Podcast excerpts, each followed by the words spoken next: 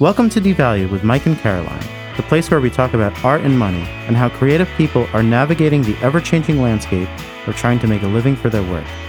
We're going to be interviewing all types of creative people, and we'll be talking about all types of issues that creative people face. We hope you'll get something out of it.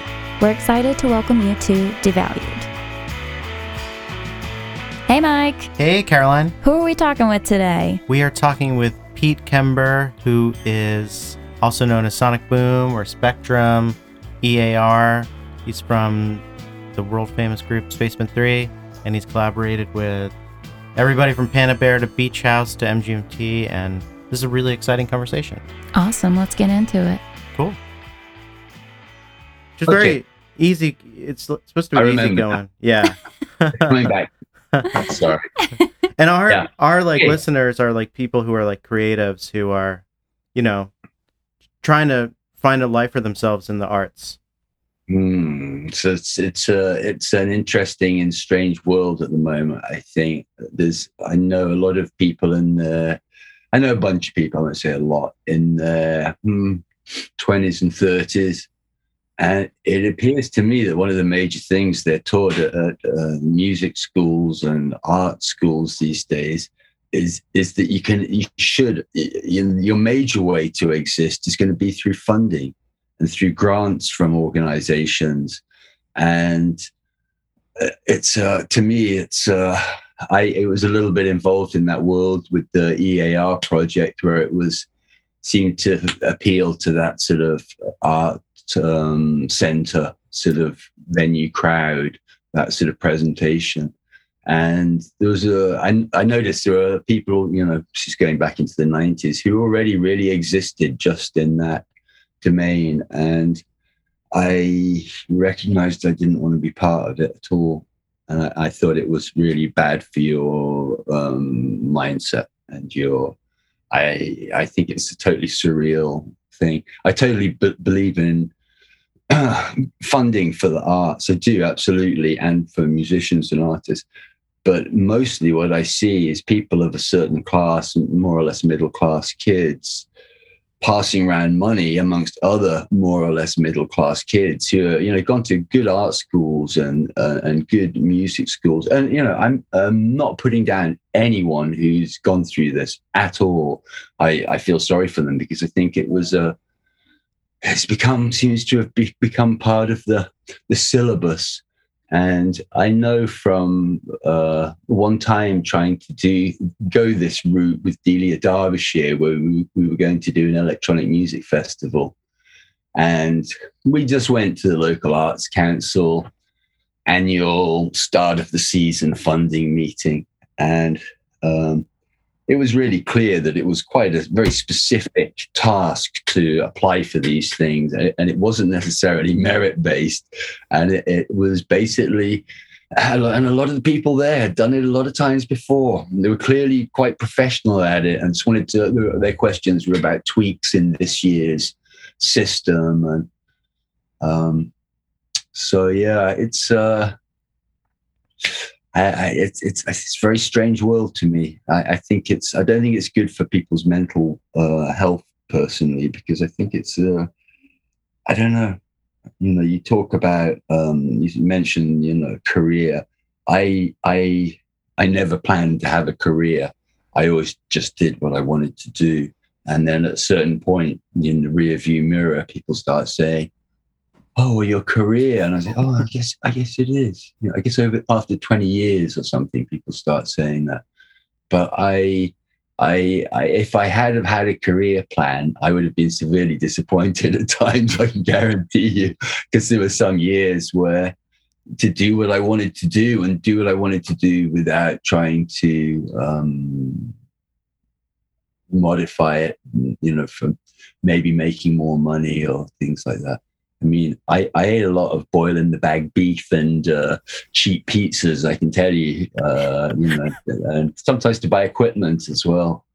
I I ate shit food for six months to to uh, to buy some things. So, but it, but there's a there's a reality to that, and you sort of even if you're standing on slightly flimsy legs, they're they're your legs, and, and no one can take them away from you. So Um, that was a long answer, wasn't it? Well, one of the best lines on your new song with Panda Bear is "One dude's dream is another's day." Mhm. It's so that's such a beautiful poetic line, and I feel like you know for people listening to this, they look at s- someone like you who's managed to do everything they've wanted to do on their own terms. Um, what does it mean to be able to do that? Like, what does it mean like to have a life where you're choosing projects based on your own passions and vision? Put all in the bag beef. Um, well, uh, you know, people say, "Oh, what would you, you know, what advice would you give to people?" And I'd say, be uncompromising because it might not work out tomorrow. It might not work out next week. It might, but it might not. And just have this in mind. And if you think of some people that uh, you know might be, you know, kind of almost zeitgeisty now, like Throbbing Gristle. I mean, those were people who clearly were, were just doing what they wanted to do and and they didn't give a damn and uh, i was i'm you know this, i'm old enough to remember that era in the uk and they were not a successful or popular band i'm, I'm sure they had their hardcore little cult following but over time they found a lot of people all over the world that think they're the most awesome thing ever so and they would only exist if they because they were they followed their their dream, as it were. But yeah, I I I find it hard to, and I don't, you know, you know, uh, I don't. Uh, be careful what you wish for. I, I don't think your life's any better because people perceive you to be successful. And I would say, actually, maybe the more successful they are, uh, the more miserable their life is. And I don't know what I don't know what success brings into people's life that's good. They can't go anywhere. They have to, you know, they're rich, so they're a target. They make themselves they've made themselves a target by wanting to cling on to loads of money, way more than they'll probably ever need. Um, ah, be careful what you wish for. I mean, I I I wouldn't wish for that. Uh, you know, I think there's a certain point where you're happy in life and you're you're uh, if you're making more money than you need, do something good with it. Do something useful with it. That was that extra zero on your bank account is going to make your life tougher, not better. There's a certain threshold for me, but then I don't have a lust for speedboats or second hands or things like that. So a lust for speedboat sounds like a good name for an album. Do you consider yourself successful by your own metrics?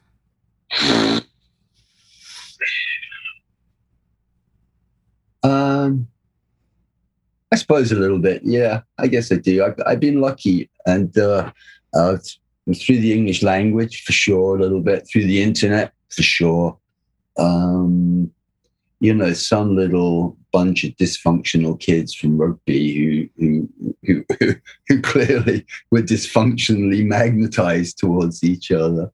Uh, had a funny little band that wasn't especially popular locally or with their friends, uh, but they stuck to it because they believed in it and Shazam, you know. So uh, yeah, there was some. I mean, we were, you know, I've always had a.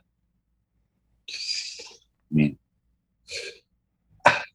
I, and use this word lightly, but a work ethic. You know, I mean, I I I joke that you know I, I work hard not to have a real job, um, and I you know I, I didn't I had a couple of real jobs, not for very long luckily, and um, yeah, it was enough inspiration to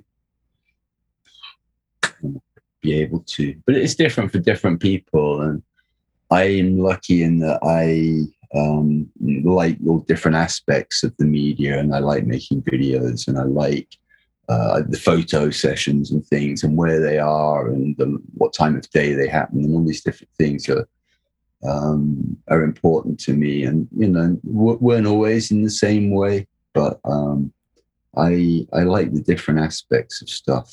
Um, which you know, for a musician at least, there's a lot of that. You're, you're usually in studio mode, promo mode, or touring mode, or off switch mode. uh, those, those, really are the, only four four modes I feel if you're uh, if you're doing it every you know year in year out. I think. So, like when you're releasing a new record, like you're about to release a new record with Panda Bear, how do you mm. Measure the success of that? Especially in an era where streaming and like people could put a song on like, you know, music for guacamole or you know a playlist or like uh vibes for nachos or whatever. Well, they, but I, I, I, I missed. Uh, it could be the music could be used to advertise. Stuff. Yeah, like like how do you measure the success of an of an album when like songs are just like cold into these like weird playlists? Oh, I, I, I, I have no idea. I have no idea. Where do playlists exist? Like on, on Spotify. Spotify. Yeah, yeah, uh, yeah, yeah. I'm, I'm, uh, I have an allergic reaction even to the word Spotify. so uh, I definitely don't use it. Yeah. So, how do you, when you when you're releasing something new, like what do you hope for it? Um. Well, I mean, you know, um, I guess that's a long, slow process for me because my thing is to, I like to, if I can get something with a vocal, if I can, the first time I sing it into the microphone, if I'm happy with it, bar a couple of timing bits, some tuning bits, and a couple of bits I can fix with editing. I'll go with that every time. I like the early instinctive uh, things, and I just know from experience. Sometimes I, I think it's really important when you're recording someone to record the first thing they do. When you know, because people go, "Oh, just let me run through it." I mean, even if you say yes, record it anyway, and even if they don't know, um, it's many many times i got and even if you don't get exactly what you want from it there's a chance that they did something when they were trying to figure it out that they discounted but actually was really awesome. And then when when they come back in you get you say check that out. And they oh yeah.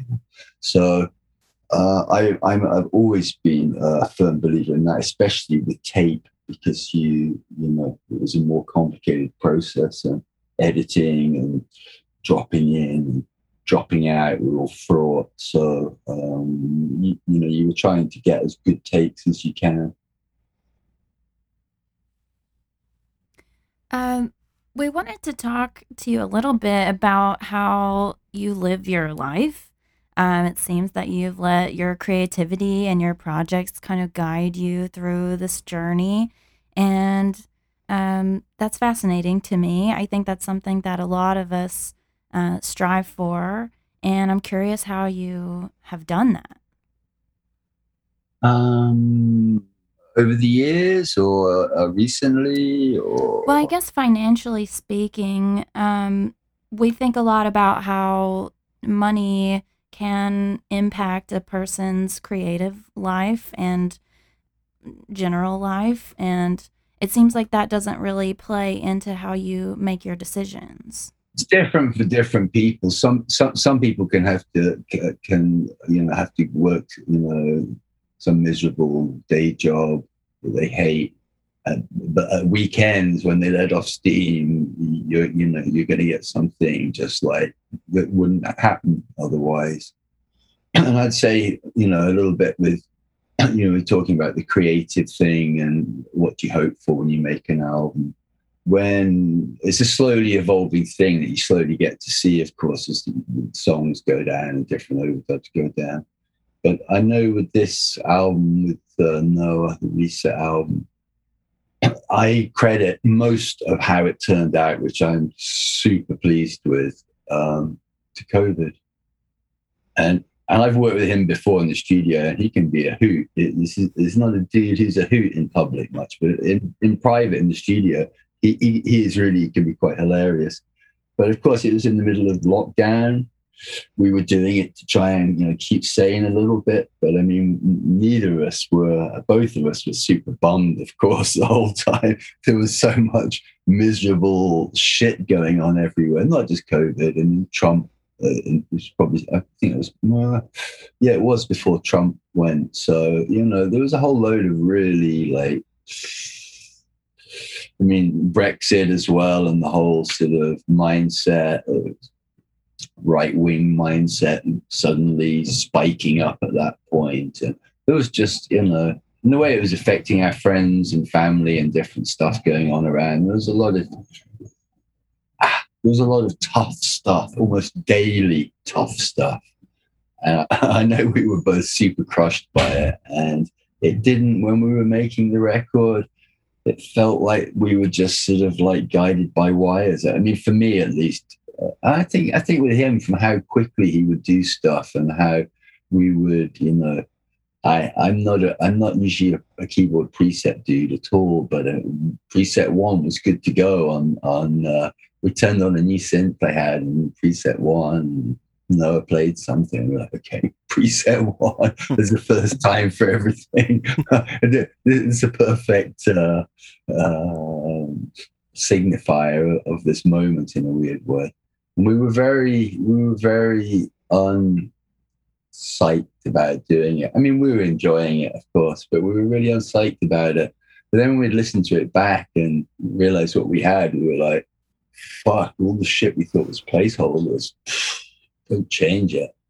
So it's a funny, it's a funny world of creativity. And I don't think having uh being being rich uh, being successful makes you more creative. I, I, do not believe that. I think there's a, and I, I, think it's borne out a little bit by the more successful uh, and rich you are as a musician, probably the more people you hire to write your songs for them, write all the riffs, do all the programming, big teams on many of these songs.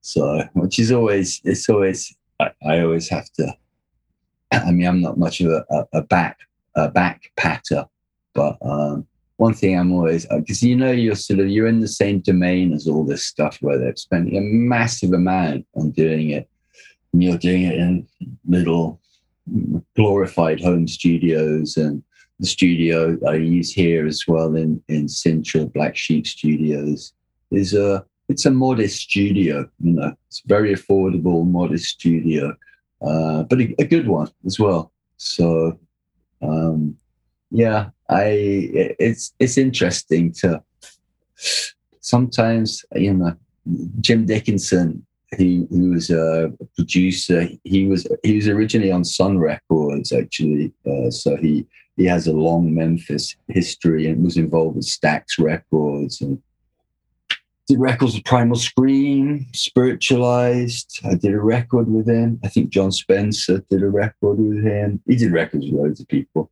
Um, but he said to me, he, he was a pretty hilarious, straight talking dude. And he, he was like, if you got the song, everything else is just uh, detail, you know, it, it, it ain't going to make it and it probably won't break it. And it's to, to your taste, but you got to have the song. And when I sent Noah the loops for these tracks, which were, you know, mostly just um, two chord repeated loops. I mean, I think, well, you could say go on. It's kind of one chord, one chord of the flick, I'd call it. But um, he really, as soon as he did his vocal part, he he created an arrangement in a song just with his vocal parts, nothing else, no percussion, everything else was added afterwards, and it was. Uh, I again would put it down to COVID a little bit. I was like, every time he send each song through, I was like, what the fuck happened to Noah? This is fucking. I mean, I think I you know I love his music anyway. And I was like, lyrically, vocally, the range he's using. I mean, he's he's always been an awesome, awesome singer, but um, I was just like, oh my god, there's new there's new depths to it and yeah, it was uh, it was awesome. And you mentioned COVID, and your last album, All Things Being Equal, came out during like the height of lockdown here, and I remember when it first came out, I would like take long walks around my neighborhood, listening to it over and over again because there was like a little moment when it seemed like we could really change the way everything was structured, maybe make the world more fair. There was a really idealistic moment that was happening. And then, of course, we fucked everything up and didn't do any of that. But how.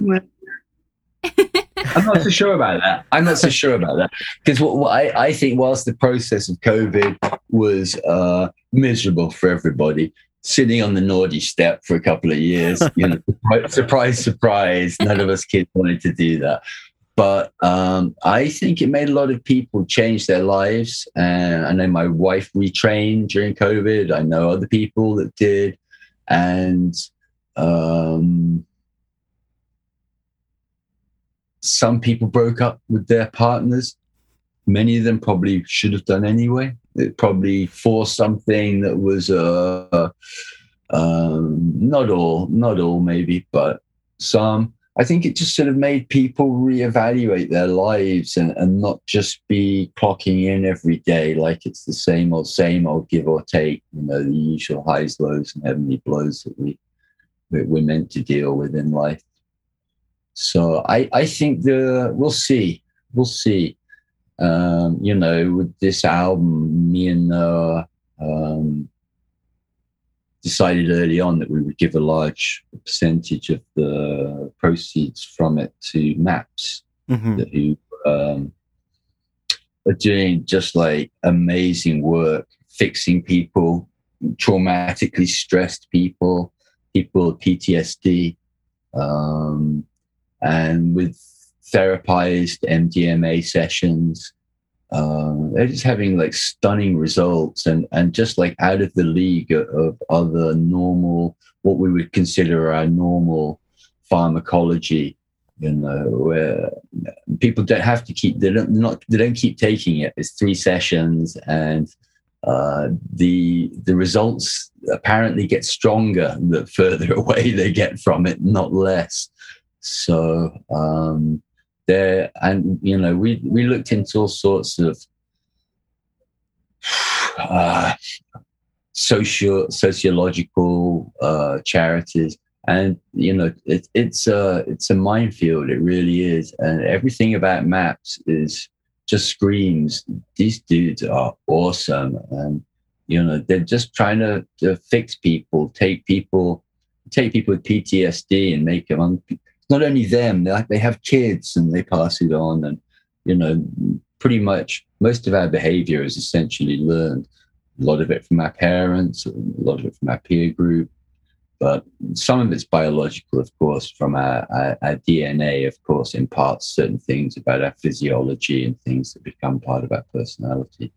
But essentially, behaviors learned. If you have traumatized people out there in society, ah, you know, it just grows, it gets passed on. And um, I think that's where a little bit where we're, we're at is that this has been going on for hundreds of years, 250 years at least since since at least the industrial revolution. And I'm not saying anyone everyone's life was perfect before, but I think there's just been a, a lot of uh, accumulated dysfunction passed on slowly but surely, and it, I think it gets added on easier than it gets taken off. So to take some of that out of the system, it was uh, it was an easy decision for us to to support it. Sorry, these are long answers. Aren't they? No, they're, they're really great. great. Yeah. uh, did you intentionally opt out of like big business, or was that just part of your personality and it just kind of happened. I just think that that, that, that you know we we're, we're brought up to believe that, that having money and having possessions and big houses and all these things is something to be uh, that that will make you happy. And, and I I live in an area full of people. We have second massive second homes out here, and I, I look at them and mostly not universally, but mostly they don't look a happy bunch they look they look um, they just don't look a happy bunch. It doesn't. Uh, uh, from my experience with people, I just um, I don't think it's it's the way. So I don't think everything should be about business and, and it's all uh, inconsequential and you know well i'm just making money it's business i think again there's a limit you have to say well how much money do you need to make if you're going to make merchandise, it's really you're creating something pretty much, let's face it, just for the, I know, I know people dig it and stuff, but you are kind of creating something just for the sake of creating it beyond what the real product is, which is mainly the music. It's what sort of ancillary, you know, 360 tie in sort of thing. And I mean, I, I love making all these things, I have to tell you. So it's quite hard for me. But uh, I also love plastics, but I also have, have big issues with plastics and uh, how we use plastics. And uh, so, yeah, I, I have to battle with these things. But I just, yeah, I don't, I don't feel the need to overly try and make money from stuff. And, and I, I, I'm pretty sure I can speak to Noah from Noah as well that we both feel lucky to be able to do what we do. We've been we've been lucky to have been moderately successful and uh, it's it's yeah. So it, uh, I just don't feel the need to do it. I'm afraid. So, if money's not the goal for you, what is?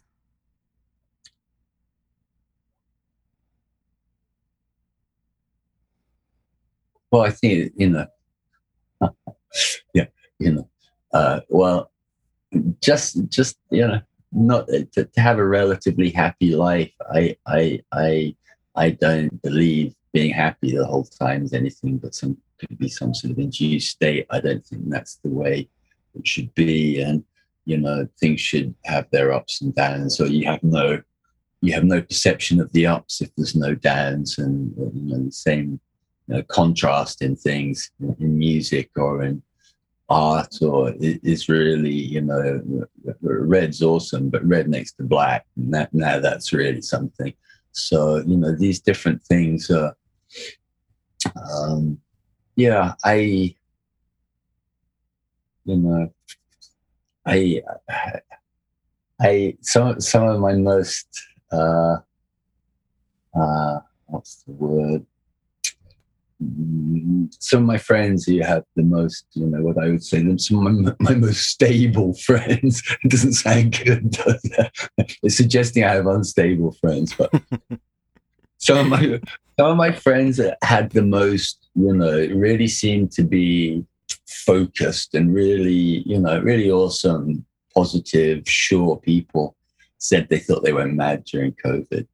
And uh, I personally think the effects of it will take a while to, uh, you know, I, I felt it was a bit like being a, a, a cork on, on, an ocean. Some days it was very stormy, some days it was a bit calmer, but there, there was pretty much always some bobbing. And uh, yeah, I think the waters might have to still for, for some time for, for the effects to totally disappear from that in society in general. I would imagine. And you mentioned MAPS, which is such an awesome organization. And could you ever imagine a time like 20 years ago where, like, in, the state of Oregon, uh, they're talking about like legalizing psilocybin, and it looks like it's going to happen. It looks like there's a lot of places where psychedelic drugs are going to be legalized finally. Um, could you, like, does that blow your mind? No, it was blew my mind that it was any other way because anything that a a has DNA, right? Uh, anything that's a natural substance and plant, those haven't historically been so much problem in society. It's the, it's the uh, the nitrode, you know. We're not talking coca leaves. We're talking cocaine hydrochloride, and we're not talking opium or, or poppies, we're, we're talking diamorphine hydrochloride or, or diamorphine sulfate. So, you know, we've done this massive. I, I was watching this program about the um, the war wars on drugs, and each time there's been a war on drugs, the strength of drugs has like warp factored each time. And here we are in the fentanyl world, and in the states, OxyContin just like apparently anyone can get them anywhere, anytime they like. They seem to be, I mean, a mass epidemic. And people, because it's pills and pharmaceutical, they think it's, oh, it's, it's different. But uh, yeah, it's uh, it's insane. So I think all those things, and, and also I think if the, if drugs are decriminalized, I think they're far less attractive to to people in general. I think it's a better way to go and not spend the money on policing and and uh, you know trying to trying to deal with minor bullshit really. That never never has any effect at all never did never will. And actually spend it on doing useful programs and um, they had it in Portugal here. They had a uh, in the I'm not sure if it was the early 90s, it might have been the late 80s. One percent of the population were heroin addicts. They had, uh, I think it's the highest statistic for any country ever. Um, they had a massive, as there was all over Europe, and I'm sure in the States and places as well, there was a massive heroin epidemic from the early 80s, pretty much. Um, through yeah, the early 90s for sure. So they changed their their laws and decriminalized it. It's, it's not criminal uh, to uh, possess any drugs here. Uh, although it's there are still some limits on the amount that you can have. and weirdly on things like weed and hash I forget what it is something i think it's only seven or ten grams for hash that's quite a lot of hash but not that much. Uh, and i think it's about an ounce of weed about it might be 28 to 30 grams. He might be 30 grams. Uh, yeah. And but they they rather than you know the the police and jail aspect, they put the money into if they do think people have a problem with it and they come across people with drugs and they think they have a problem, they send them counseling and to they put the money into that side of it, which is clearly the better way to deal with most most like um, um, crimes like that rather than putting people in jail, which which is just like seems to be just like adding fuel to the fire to me. You know, put put them in jail with a bunch of other people who know a bunch of tricks and you know, in a, in a totally dysfunctional, miserable situation, especially for drugs. I mean, putting people in jail for drugs insane to me, but. Here we go. Slowly, slowly, slowly, slowly catch a monkey. So yeah, that's good in Oregon. Yeah, I didn't know that was happening. Yeah. I hope it'll be good for society in general make people nicer. Yeah, I think. I mean, you know, I, you know, I, I, have said since the eighties, you know, he's, you know, if you have to go to a, imagine a pharmacist to get your drugs, he, he is actually going to be paying a little bit more attention to stuff and and maybe give you information you need and maybe have a little bit of a welfare. Uh, a bit of welfare in mind. Whereas your your your your drug dealer, your street dealer, mm, see how that plays out, you know. Uh, you know. So over the shoulder, they got other stuff to do. So a lot of your messages, at least on the, I mean, a lot of the lyrics on the last album, All Things Being Equal, were very aspirational. Like just imagine and make it about the way that you live. I like two of my favorite songs on that album. Um, are you optimistic about the future um, uh, uh, post the end of humanity or, or before the end? um, uh, well, um, yeah, there's some days where I think the best thing that can happen to this planet is, is humanity do whatever they have to do, destroy enough of the ecosystem and the seas and the food stocks to, to kill the whole race, uh, although it probably wouldn't. Um, and the planet will recover, actually. I mean, it's, it's, it's been through some, some crazy shit in the last billion years. So uh, we're, we're a little blip on. We, we think we're really significant, and we're the we're the kings of the the, the the world. But um, but no, I. but my caveat to that is, uh, I, I, I think you have to try to be optimistic, and you have to point in that direction. And I know Buckminster Fuller from uh, reading about him. You know, there was a point in his life, if I remember the story correctly, he he wanted to kill himself. He was he looked out, and this is in the twenties or something. Um, it might be his forties actually, but he, he was just seriously depressed about the you know what he saw around him on the planet and the way things were going and the, the acceleration of things and where it was clearly leading and he realized he had I think he had a young kid at the time and wife and he realized that he you know, that was a pointless thing to do totally pointless and that he should might as well just put his energy into trying to change that and trying to do things uh, in a way that he saw and thought were the um, the way that could could still be useful for people and we could still function exist and, and but without the toxicity from you know different things financial system all sorts of different things. But um yeah so i was sort of you know i i i can resonate with that. You know you gotta you gotta die trying you know. I think he also said uh the difference you know the uh yeah, the difference between uh, oblivion and utopia will be hard fought until the last moment. like, this isn't going to be an easy race, guys. so, well, in all this bleakness, is art and music your bright spot? Uh, yeah, it's you know it's actually really hard for me when I uh, I ha- I wear different hats at different stages in making my own records and recordings, and it's if if it's an uncomfortable process doing it, it doesn't feel comfortable, and I've I've repeated this a few times before, but I I've seen a couple of people say it, but I saw David Bowie said, well, someone said to him, "When did you know it was really like going well in the studio? When was it?"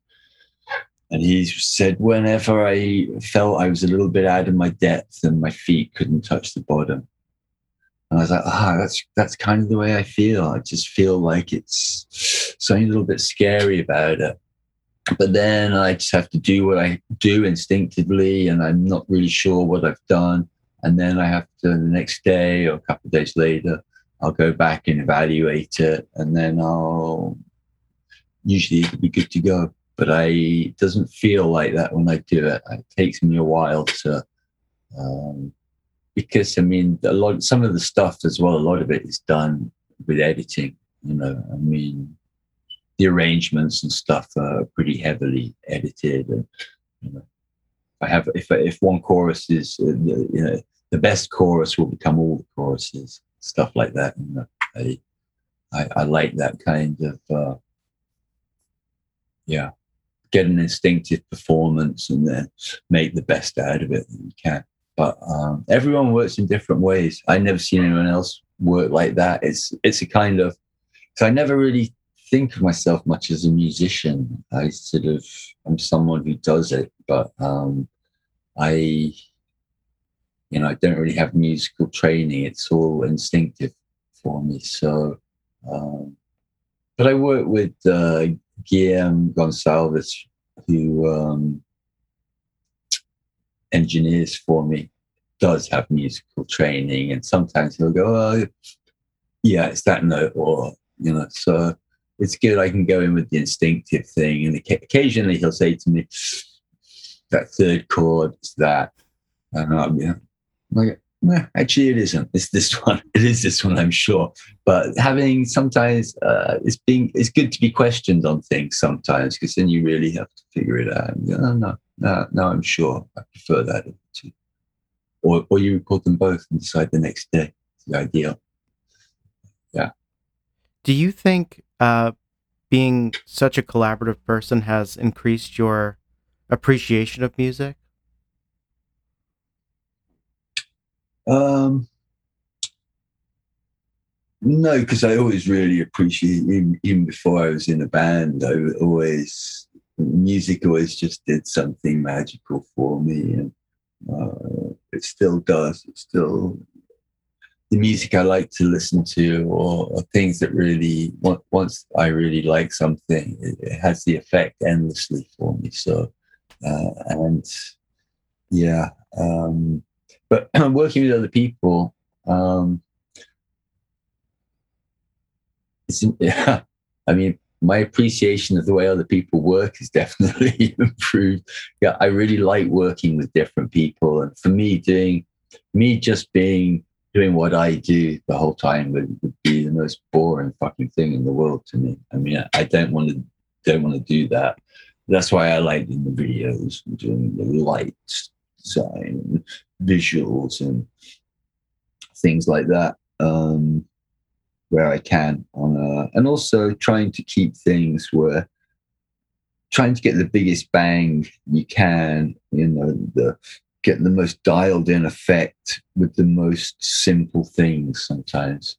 I mean, it's it's not an easy thing to achieve, but you can achieve it with sleeves and all sorts of things. There's sometimes there's ways you can do really awesome things needn't be that uh, expensive, but you have to spend a lot of time thinking about it. But um, so yeah, I like doing all those different things and working with different people. You know, it's Iceage or or um, Beach House or MGMT or whatever. I mean, these are all. It's it's in a way. I mean, it's like joining. It's like joining someone else's gang for for a few months or or well, forever a little bit. But uh, it's uh, it, it's a nice experience. It's it's fun. And and yeah, I always learn a lot from the way different people work. And you know because a lot of people have their their little tricks, their their, their special little tricks. so it's always really nice to uh, to see how different people do stuff and how they think about it and you know the more i think in anything in life the more perspectives you can have of something the the more well the more informed you are about it and, and the better your understanding about everything if you think everything's just about your perspective particularly as a producer i mean I, I don't know. Yeah, I, I don't know how much. I mean, the people would say Phil Spector and people like that were sort of dictatorial in the studio. Uh, maybe a little bit, but um, I, yeah, I personally don't think that's a good way to uh, to work with people. I think it should be about an interaction, a conversation, and ultimately whatever it needs to, whatever it, whatever it takes to get the best record out of them, uh, and sometimes say as at its at its the lowest level of it is sometimes just being an audience for them.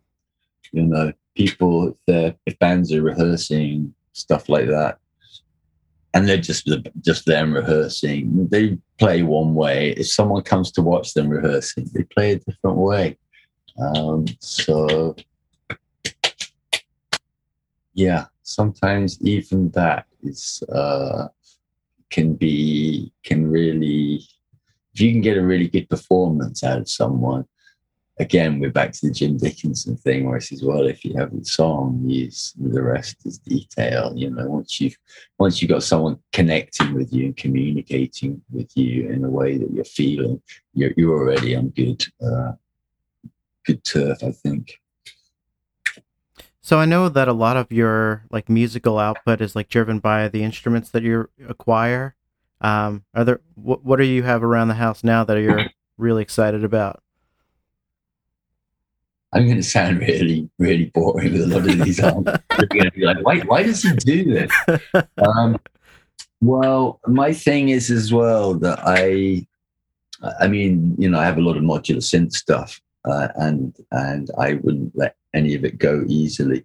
But mm, it might go years without me touching it. Sometimes, I mean, some of it I've had since the '90s, and I every so often I do something with it, and I really uh, get into the what the juice of what that thing does.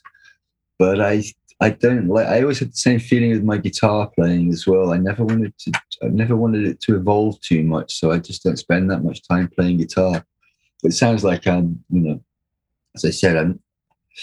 I sort of. I, I am a non-musician who feels comp- compelled to make music. Apparently. um, yeah, but I, I know I know how it goes with these things that I I and you know some of these things also I've spent a lot of time with some of these things in years gone by and uh, decades gone by. So sometimes having a little break from them is nice and uh, but um yeah. And one other question I wanted to ask you is um you do a lot of remixes for people and you did a re- remix of your own album even. Like do you feel like a song is ever done? Yes. Deadlines deadlines are good and also yeah uh, yeah i do. I do feel that uh, some songs uh, but then you know i I like uh, quite minimal, uh, you know, arrangements with things as well. Even if they're dense, the not made of too many things, but just good things, the right things. Um, which I think is, you know, Kraftwerk were really awesome at. It's like, you know, everyone knew their their territory within the the spectrum, and they all, and also within the timing you know so the things keep out each other's way and play around each other in this really awesome way. Um so yeah i i i aspire for, for that kind of a vibe. And occasionally i get lucky i feel. And sometimes less so but um something noah's very good at as well he's very good at, at hearing the hearing where the gaps are to he, he's not someone who thinks the you know the bass and the bass and the bass drum need to hit at the same time. um, but but it's really awesome. I have to say, he, he does stuff the whole time. And I'm like, yeah, wow, that's really nice. He, he's very he's very good at that. Yeah. Well, thank you so much for taking the time to do this. This has been amazing. Yeah. Yeah, thank you. Yeah, thank you. Thanks for asking me to do it. Yeah, yeah, yeah. Nice one. Thanks for listening to Devalued. For more information about our podcast, please visit devalued.show.